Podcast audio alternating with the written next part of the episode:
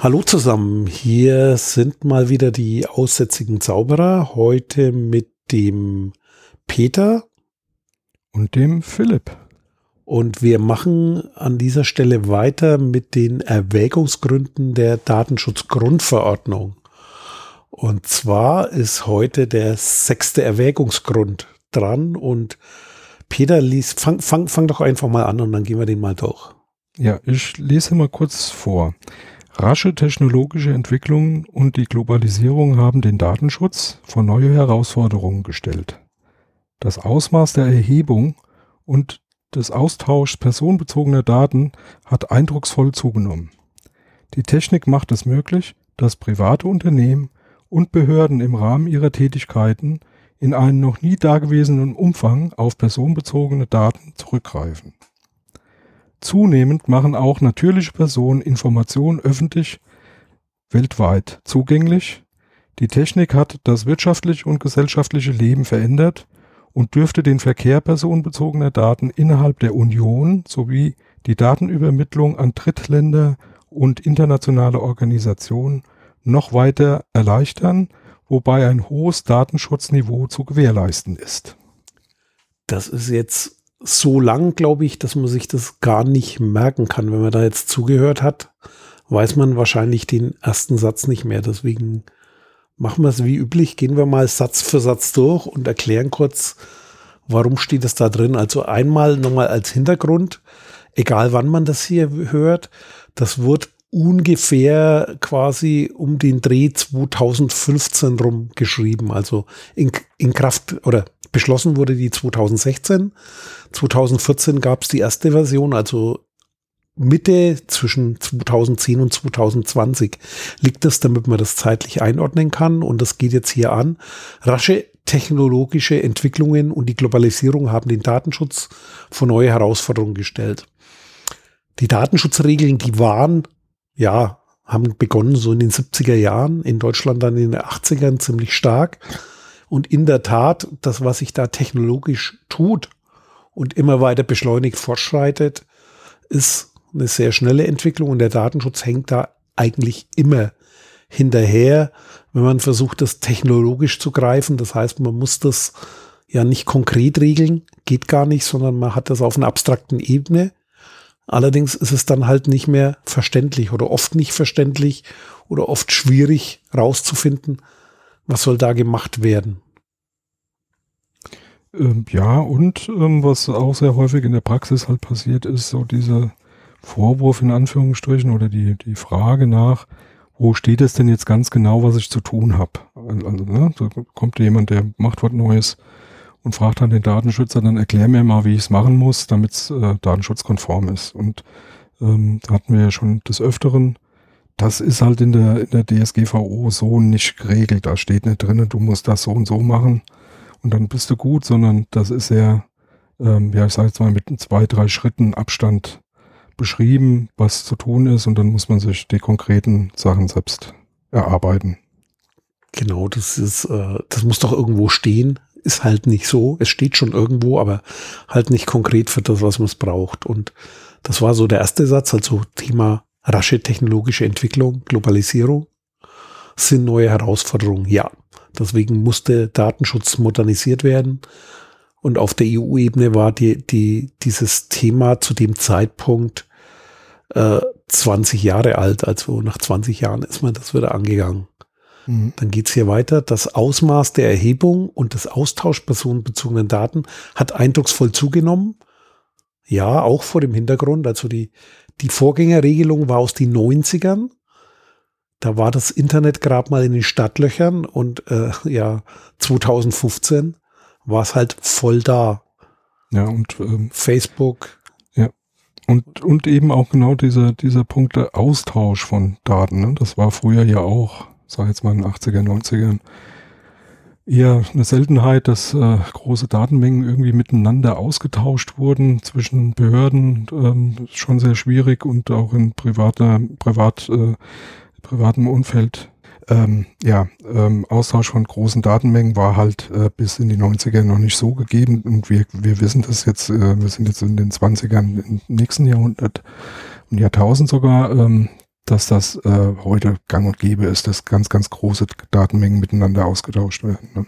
Ja, es, es stehen die Schnittstellen endlich zur Verfügung und die Technik macht es einem relativ einfach, was so weit geht quasi, dass äh, wenn Software entwickelt wird, ist man quasi so auf einer, ja sage ich mal, setzt man auf einer Grundlage auf, dass man das eben nicht äh, von Grund auf sich neu überlegt und erfindet, sondern da haben sich bestimmte Standards etabliert. Gibt es zwar immer noch Probleme, dass man das nicht das richtige Format hat, aber dass das alles austauschbar ist, da ist man einen Riesenschritt weitergekommen. Und so steht es ja auch hier, dass quasi die Technik macht es möglich, dass private Unternehmen und Behörden im Rahmen ihrer Tätigkeiten in einem noch nie dagewesenen Umfang auf personenbezogene Daten zurückgreifen. Ich glaube, den Satz kannst du jeden Tag sagen oder jedes Jahr. Und der stimmt jedes Jahr, weil das steigt halt ständig an, was irgendwo an Daten da ist. Und die haben dann immer mit Menschen zu tun, weil halt Menschen da sind. Und Menschen auf diese Prozesse oder Produkte angewiesen sind oder diese kaufen sollen oder ja in dem Land die Verwaltung funktionieren soll für die Leute und überall sind Daten und das ist sozusagen immer damit verknüpft. Also wenn man wenn man es sich so jetzt mal so aus der Historie heraus ähm, anguckt, finde ich es schon ähm, wichtig ähm, eben, dass hier auch äh, mehr auf äh, personenbezogene Daten, äh, die von privaten Unternehmen genutzt werden, äh, hingewiesen wird. Ja. Also das alte Datenschutzrecht war ja eher, sage ich jetzt mal so, aus der Perspektive der Staat. Ja. Was macht der Staat mit den Daten? Was kann er damit machen? Und ähm, das ist mittlerweile eher, ähm, ja, hat sich sehr, sehr stark gewandelt. Wenn man sich heute so eine Google oder Amazon oder wie sie alle heißen anguckt, das hat ja mit staatlichen Tun erstmal nichts zu tun. Das sind privat rechtliche Unternehmungen, die äh, eben Daten auswerten und ähm, da äh, finde ich schon auch bemerkenswert, dass das hier nochmal so ein bisschen rausgestellt wird. Ja. Ja, geht auch weiter im nächsten Satz, das knüpft eigentlich da nahtlos an. Zunehmend machen auch natürliche Personen Informationen öffentlich weltweit zugänglich, also erstmal der Begriff natürliche Person ist also dann für Menschen, juristische Personen wären Institutionen oder Firmen. Also natürliche Personen machen das öffentlich. Also da ist ein schönes Beispiel Twitter. Das heißt, äh, noch nie war es so einfach, äh, sozusagen zu publizieren. Das heißt, früher, äh, wenn ich was geschrieben habe, konnte ich vielleicht, konnte der Durchschnittsmensch einen Leserbrief mal in der Zeitung schreiben. Und heute kann man direkt äh, an die Öffentlichkeit gehen und das ist weltweit sofort verfügbar, was man von sich gibt. Und? In verschiedensten Diensten und wird dann auch genutzt und dieses Verfügbarsein, ja, das muss erst ja, gelernt werden. Was bedeutet ja. das, wenn ich die Information weitergebe? Vor allem, vor, vor allem ist, äh, denke ich mal, auch ein ganz wichtiger Aspekt dabei. Äh, früher, wie du, also dein Beispiel finde ich ganz gut, äh, hast du mal einen Leserbrief in der Zeitung geschrieben, naja, den hat, hat dann vielleicht immer eine Handvoll Leute gelesen, vielleicht auch ein paar mehr. Aber das war dann in zwei Wochen oder so, ne, er hebt die ganzen Zeitungen auf, also irgendwelche Freaks. Ähm, was sich definitiv auch geändert hat, ist, dass es dann für ja, ewige Zeiten verfügbar. Ne? Also wenn ich mir heute angucke, ähm, du, du schaust dir halt an, was, äh, was, der, was der Philipp äh, vor, vor zwei Jahren irgendwo mal hingeschrieben hat, ist kein Problem mehr. Genau, und du kannst halt danach suchen. Da, was hat der Peter mal zu dem und dem Thema gesagt, ist durchsuchbar und dann wieder auffindbar. Mhm. Dann geht's hier weiter. Die Technik hat das wirtschaftliche und gesellschaftliche Leben verändert und dürfte den Verkehr personenbezogener Daten innerhalb der Union sowie die Datenübermittlung an Drittländer und internationale Organisationen noch weiter erleichtern, wobei ein hohes Datenschutzniveau zu gewährleisten ist. Das ist ein Monstersatz wieder. Der geht aber darum, dass sich das verändert, haben wir gerade schon gesagt. Spannend ist da drin, was ist gemeint mit innerhalb der Union? Hier ist die Europäische Union gemeint, weil die Datenschutzgrundverordnung direkt wirksames europäisches Recht ist. Deswegen geht es da um, was passiert mit den Daten in Gesellschaft und äh, Wirtschaft und Staaten innerhalb der Europäischen Union, aber auch außerhalb, da spricht man dann von Drittländern. Und internationale Organisationen, das ist sozusagen nochmal extra ein Rechtsstatus, internationale Organisationen, da fällt mir als erstes dann immer ein, sowas wie ja Interpol oder sowas, also auch äh, Sicherheitsbehörden, die international zugreifen, aber auch ja ja, alles, was überstaatlich ist und dort zur Vermittlung da ist, oder auch Hilfsorganisationen würden da drunter fallen, äh, dass, dass es hier gemacht wird, äh, Daten, dass hier es möglich ist, Daten auszutauschen.